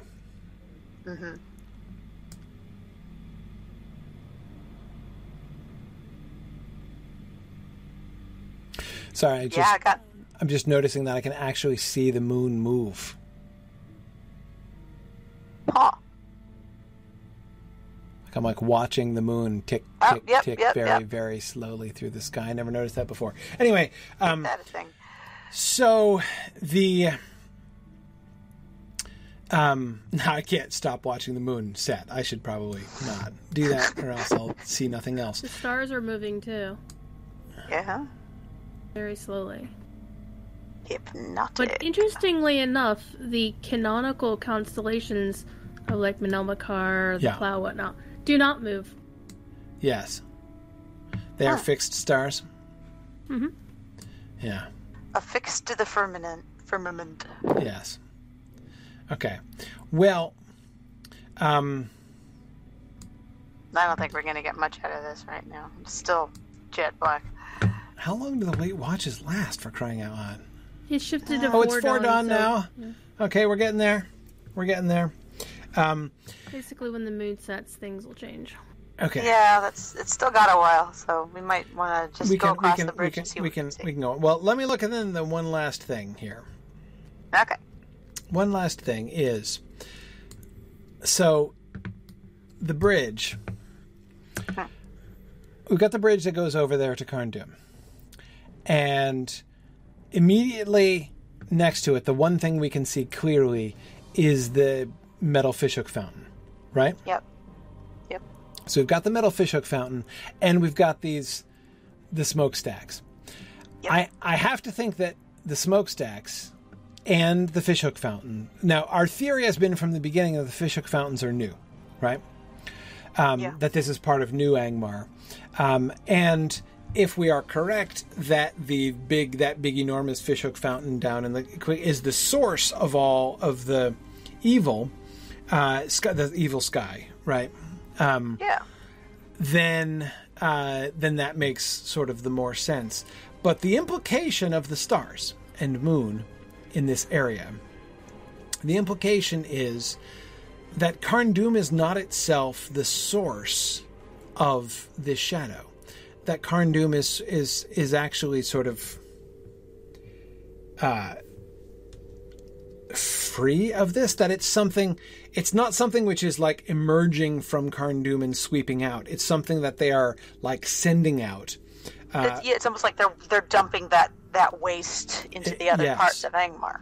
exactly while keeping the sky over Carn Dûm itself clear which you wouldn't expect you, you would the the natural expectation is that like the you know the evil atmosphere is going to get worse and worse and worse the more you get towards the center Um, but again, I come back to the difference between New Angmar and Old Angmar. Right? This is not the Witch King's Angmar. Um, this is an attempt to reconstruct the Witch King's Angmar. Um, this is Carn Dûm reoccupied um, by lesser people. I mean, none of these people, not you know, like the the the the false king, is not the Witch King. Right? He's not as um, he's not as powerful as the Witch King Yeah. is. Um, so they're able to generate, you know, this evil sky effect, right? But they are they're pumping that. It's like it, it has this like mechanical source. It doesn't emerge uh, like you know organically from Carn Dûm itself. Carn Dûm. well, I mean, look up. It's kind of empty here, right? Like the evil influence of Carn Dûm, is not what it was unless the evil influence is suggested by the clearance sale that's going on just behind it. But let's see if we can pinpoint that better by changing our uh, uh, by changing our location. So um, let's let's head over the bridge. We can if it when the sun comes up, we can run back and finish up over here again. Sure. But I know it's gonna it's gonna take a little while yet before the sun rises, so there's no Yeah, point standing yeah. in place. Um. Okay. Oh man, this would be such a nice view too. Yeah. Well, we can keep the milestone and check it out next time. Yeah. Oh, well, that was extreme. Okay.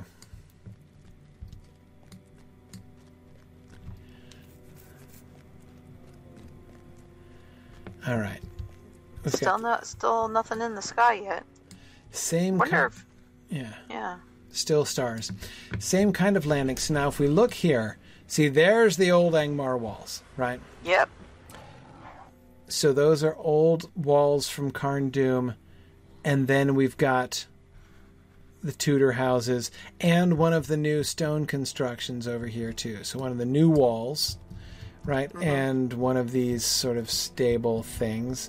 No rituals or anything attached to this. Like no, there's no altar in here or anything. It's No, just, just- like a stable just like this other wooden lean-to that's constructed over here. So you can see the hillmen set up in this area too on this side of the bridge, uh-huh. beneath this wall, this gate here. It, it yeah. It's it looks like all this was set up a long time ago though, because look how overgrown and unlevel everything is. Yeah, yeah, yeah. And you've got the the flagstones, right, with the grass growing up. Mm-hmm. Yeah, it's definitely like a ruin. Though again, I suspect that this house is less. You know, what did they? What was this for? Was it you know like a guard house for folks who were were they guarding the bridge here? I don't know. Well, let's see what they I'd said. have to see what's ahead to know what they'd be guarding. Yeah. Now notice they didn't put up a gate here in what seems obviously to be a gateway. Instead, they have braziers, right? And these are again, these are the new style braziers that they've erected in here. Um, Try to keep some of the mold away. yeah, these just all look abandoned. okay, who are, these are these are orcs, right? Okay. War Master. All right, so we're getting orcs. Another wooden lean-to over here. Now this is really interesting. Look, look at the fish hook up on top of this tower. Oh yeah. See Oh, here. and look at the sky. Oh, and we're back to the sky. Fascinating. So it is just over where the good guys live. Boy, you'd think that would be kind of a tell. right. Somebody would have come out there and been like, hang on, have you guys. Are you guys doing good over here? Because something is disrupting the sky over you. Where's your smogulous smog, friend? Exactly. Um, but anyway, back to this fishhook thing. Look at the difference between the metals. The metal uh, uh, at the top of the tower and the metal of the fishhook. I think that that was placed there afterwards. It just doesn't. It Oh, looks yeah. much newer than the tower doesn't itself. So this is an old ta- a tower from old Angmar. Mm-hmm. But the new Angmarim have imposed this on them. You can see what's left of the scaffold when they were trying to get it up there.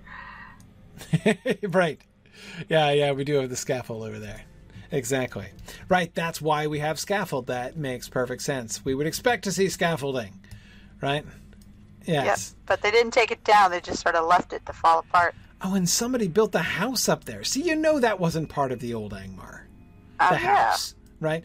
The Witch King never said like, let's put up a little, you know, uh, uh, uh, you know, timber and plaster house up on this wall. Like, no way. Some hillmen with grandiose ideas. There's thought- the light on. There's probably squatters in there. Yeah. Oh yeah. Yeah. No, I think they still occupied it. And is there anything up this way? Is this a dead end? No, it's not a dead end. All right, so let's go this way first. Okay. All right, more old walls with new Lots braziers. Big volcanic rocks sticking out of everything too. Yeah. More orcs. What's this guy? Oh, warg. Funny looking warg. He's like a honey badger warg. Yeah, yeah. Uh, I'm just looking back at the architecture. We've got some blighted trees, very long dead. Ooh, different kind of house head. Look at that. Oh. Oh my.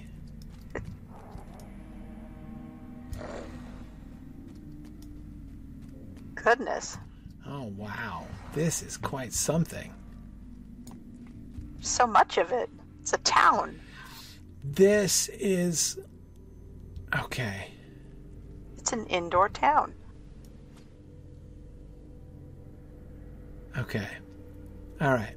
So, the first thing to notice is that this whole area is almost completely surrounded by the old Angmarim structure. This is a this is, you know, this is a courtyard of old from old Angmar. Yep. And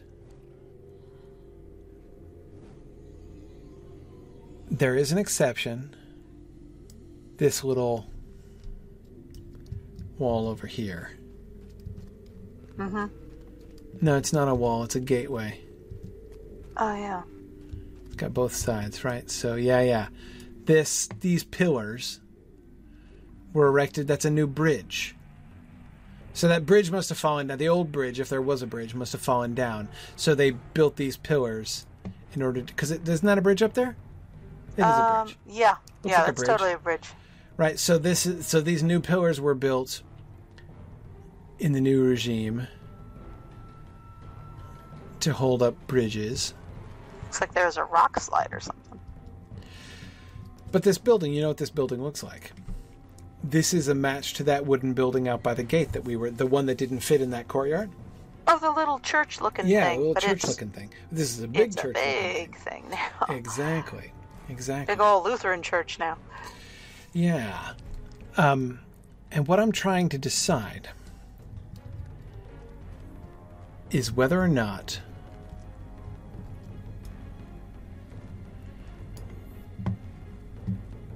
it's a later edition or whether it's native whether that's part of whether that's old Angmarim construction. Mhm. You see the wheel sign here? Yeah. The was one that get looks back like to that. the the one on the bridge, except Uh-huh. uh, they Yeah, got rid on. of the P on it. Exactly. I'll get back to that. But yeah, no, I was I was looking at that. Okay. The details are a little bit different, but it, I think this is. So I think that that means that this the stone building in that must have been they must have taken that over from old Angmar. Yeah. They built the the new Tudor houses, the good guys over there, the other hillmen. But this seems to be like the residential structure of Old Angmar. Mhm. You've got the walls, so we see their defensive defensive structures.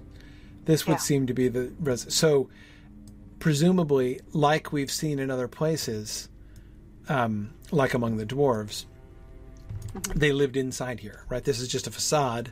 It's not like a, a little narrow house. It goes in behind these walls and leads to some kind of city or barracks or something. It does occur to me that when we've seen these barracks before, everything was boarded up and sealed off, and half of the door, like all of the doors, were non-existent. So it mm-hmm. does seem like there might have been buildings like this that we either couldn't see or that had since been destroyed. right, right, yeah, which does support the idea of dating it back to the old Angmarim period. Yeah. Yeah, and if we look at this over here, this one, these ones over here are down at the ground level, so it looks like in theory it could have been built onto like the wall was there, and then this was built on later on. But if we look over here, we see the same thing built up like on top, right? And that just Yeah. looks much more like how it was designed to be. Plus, we can see the windows, the same exact style of windows, set into the the old walls, right? Uh-huh. And Well, the other ones, they're all bricked up. Exactly, yeah. So that this th- this wall seems to me to really kind of seal it. That this that those stone houses are so that's like how the residential entrances in Carn Dûm or barracks as you say or whatever um were fitting in there. This is the entrance to Urugarth? believe so, yes. Okay. But Well, maybe we see do- We're getting some light out here. Maybe we do Urugarth next actually and then Okay. finish the rest of Carn Dûm. Rather than finishing all of Carn Dûm and then doing Urugarth as a that seems like an anticlimactic end to our uh, the like fangs coming down are really fascinating. I was about to say that of course the fangs look like they're the same kind of fishhook metal that we've seen in other places, but that makes sense because look, the whole stone platform from which they are depending is the new stone, right? That's also a new a newer Yeah. thing. Yeah, you can see they built up some s- supports for the hooks on with the stone too. Yeah, exactly. Exactly. Um Cool banner. yeah, the banner Do we have any of those at ground level? Um, Not the eye banner, that's a simple orc banner, but the almost looks like a gateway with an iron crown. yeah. Like, like it's the Carn Dûm flag. Like this is the citadel where the Iron Crown resides. Right, right. Not the not the Angmar flag, but the Carn Dûm flag in particular. Maybe. Maybe. Um.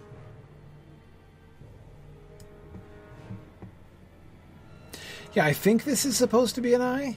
Um, it is stylized in a rather interesting way. The vertical slit, of course. I mean, it's it's like an inside-out eye. You know, the the red eye always has a gate look really slit. shocked. Right. Whoa. right. Oh! um but uh, but yeah, it's almost like the pupil is on the outside, like the pupil is bigger than the entire eye, right? Mm-hmm. Um, it's almost li- almost like an inverted eye, not inverted in the sense it turned upside down, but instead turned inside out. Hmm.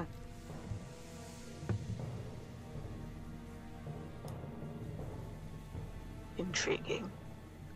Yeah, but that's anyway. That's all clear orcish construction, though flanked by two of those same um, wooden lean-tos, which do Oh, yeah. seem to be human construct Hillman constructions.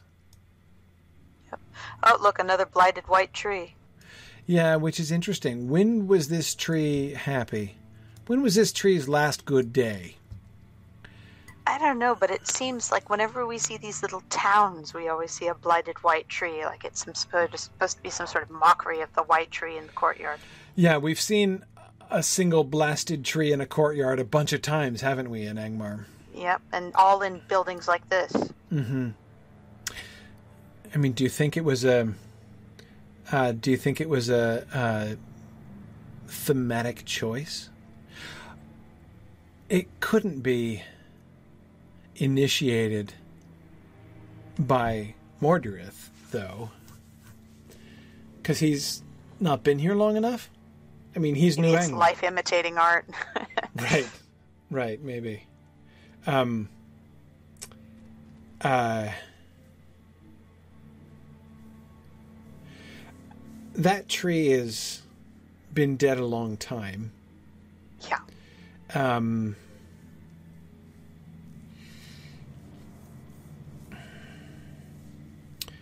has is New Angmar old enough to explain? Like, was it blighted? Like, did it grow during the hiatus? Is what I'm wondering, and then get blighted when New Angmar returned, or is this a very long dead tree? I think there's too many. If it, if this tree had been dead for more than a thousand years, there's no way it'd still be up now. Yeah, no, the one on my lawn's only been there two years and it's all ready to come down. Right, exactly. Um, now it is sheltered from the wind here in this uh, little courtyard, so Yeah. the wind isn't going to blow it down. But still, yeah, it's not going to it's not going to stay for a thousand years like that. No. So I, I like the idea of uh, the uh, the land was starting to heal and then it all just went wrong again. Right, exactly. That's what I'm thinking. That the trees grow, maybe even are planted. But I'm I'm going back now. It's dawn now, so I'm gonna we're gonna close out by heading back to the views. Um, but um, anyway, yeah. So I think uh, I think it must have grown there. So I don't think that that tree was planted by the Witch King. You know, I don't think there was a mm-hmm. tree there in the Witch King's time. Plant a tree and then kill it. No. right. We're going to plant trees just in order to wither them. Okay, now I'm really tempted to go up this angle because I think we can. Where does this go? Looks like a dead end. Except it doubles back. Oh, switch back. We gonna go over that bridge? Oh man. Oh no. Oh no, you found another secret tunnel. I d- whoop. Oh, Oh. Huh. look, it's a town. Okay, Where's remember this? this for next time. Oh, Trading post? it's the trading post. It's a trading post. Alright, good to know. Hey, I found a shortcut. Here I thought I was digressing, and instead I found a shortcut. Huh. Wait a second. Where even are we? No, this is a different. This, This is, is not the same town. town. This is a different This is town. Carn Dûm proper. Oh yeah. Oh yeah. I recognize the gates for a second, and I'm like, but there were not these. Okay, yeah, let's go. I, I don't want to. Yeah, let's head back. Yeah. All right, it is a digression. Okay, phew. Yeah, this was um, this is crazy. All right. See, like random switchbacks up into the mountains, like take you weird places. Like a moth to the lamp. Yeah. Okay. All right. Well, we'll we'll come back. We'll come back. it, it does make me want to, you know, look at more switchbacks and, rather than just ignore them these days. Yeah. And this is just a cliff? No, this goes just goes down.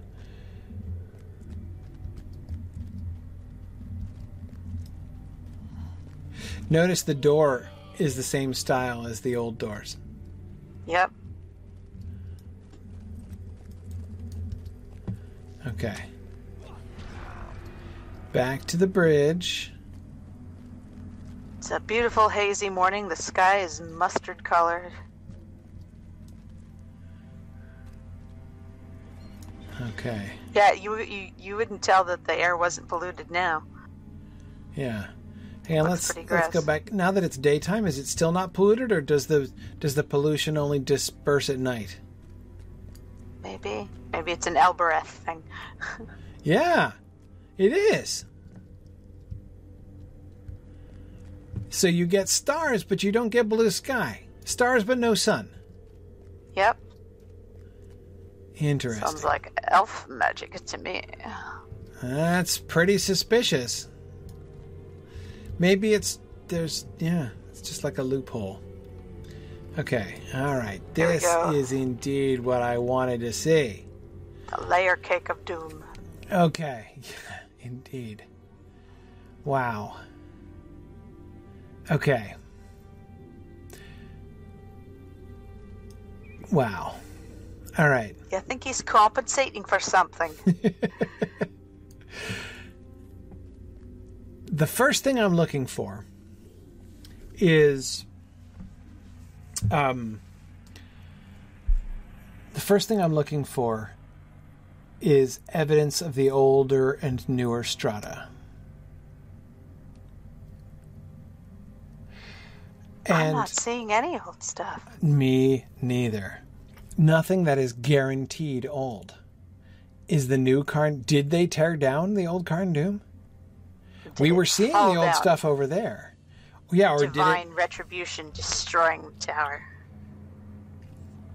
Did they come come here and dismantle it? Maybe. The good guys? That's really interesting. Because it's all the brickwork and it's none of it the old black and white stone. Yeah. and we've got the fishhook metal all over the towers and now that i would be prepared for in any case right? Just like we saw Yeah. the fishhook imposed on what was clearly an old angmar tower right on the other mm-hmm. side of the bridge. That they've come in and put up a bunch of these obelisks and smokestacks is not surprising right? And fishhook fountains and things right? That all looks new right? Like they're doing something there that has something to do with the, you know, the poison river somehow. But but the walls themselves, the towers themselves, this all looks new. Yeah. So New Angmar has built a whole new Carn Dûm. Yeah. Did they necessarily build it in the same place where the old Carn Dûm was? Maybe this is a better location. Yeah, maybe they upgraded. Maybe the old Carn Dûm was raised all the way to the ground. Maybe it's one of these other buildings in here that's been and it's been repurposed. Well, I will be really interested to see where the border ends. Because where we were across the bridge was almost all old stuff, right? Yeah. But this is all new stuff. Will we find a demarcation where the all new stuff begins? Is this just some so. sort of op- optical illusion and it will look old when we get there? I don't know.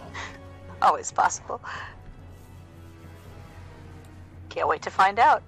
But that is really fascinating. I was not expecting that. I really wasn't. I thought most of these were going to be old. I could see these ones in the foreground, even in the dark. And I was like, well, maybe they just built those new, you know, like as a, you know, they're just like expanding, right? This is like uh-huh. the new little suburb of Carn Dûm over there. But no, commuter. no, the whole thing, right? They were just made a new little commuter hub for the evil factory works down here. But no, no, the whole thing is new stone. Wow. Very remarkable.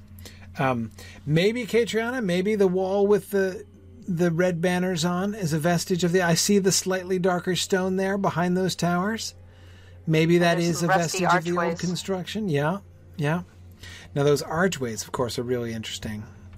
We need to end here, but I'll just go back to the bridge and then we'll end there. Um,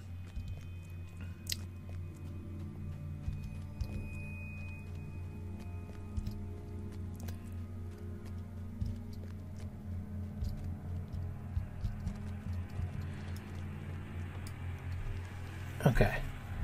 First of all, from this angle, look at what we can see all lots of houses. Yeah. Those little half timber dealies. Yeah, that's where the Hillman settled, right? This is Yeah. like the Hillman town.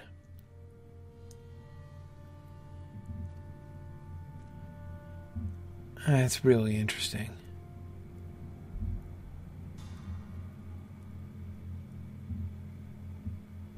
So cool. But all new stone. And new platforms, some of which appear to be hovering in midair. Yeah, that's a Can't wait to see what that's, that's, your about. canter, cantilevered uh, nightmare right there. yeah, exactly, exactly. Um, okay, well, all right. Well, w- we will hope for daylight next time, next week when we come back. Uh, next week, let's go back in and we'll, we'll head down into Urugarth, I think. Um, and uh, um, is Urugarth an instanced area, or do you just can you just walk in? Yep, you will need a group for it. Oh, so it i- it is instanced. Mm-hmm. Yeah. Okay. We'll, we'll, right. we'll sort it out. Yeah. Yeah, Katrin, I was looking at the goblin yurts down here, which look a lot like the yurts in the Malenhad. Yeah, that's where the the the the the dwindled slaves live. The Yes. Oh, right. The the non-hobbit looking things, the pale men or whatever. palefoot, palefoot. Pale that's what yeah. it was. Yeah. Okay. Cool. All right. Well, much more to explore here in Carn Dûm. We'll probably head into Urugarth next time. Uh, we'll see where we go there. Okay. Thanks everybody for joining us. This was a lot of fun, and we'll see you next week for more Carn Dûm exploration. Lots to see here still. Thanks everybody. Good night now. Bye bye. Thanks for joining me on this epic exploration of The Lord of the Rings and of Standing Stone's video adaptation of Tolkien's story. If you are having even half the fun I'm having on this journey, I hope you will consider supporting the project by donating at signumuniversity.org/fund.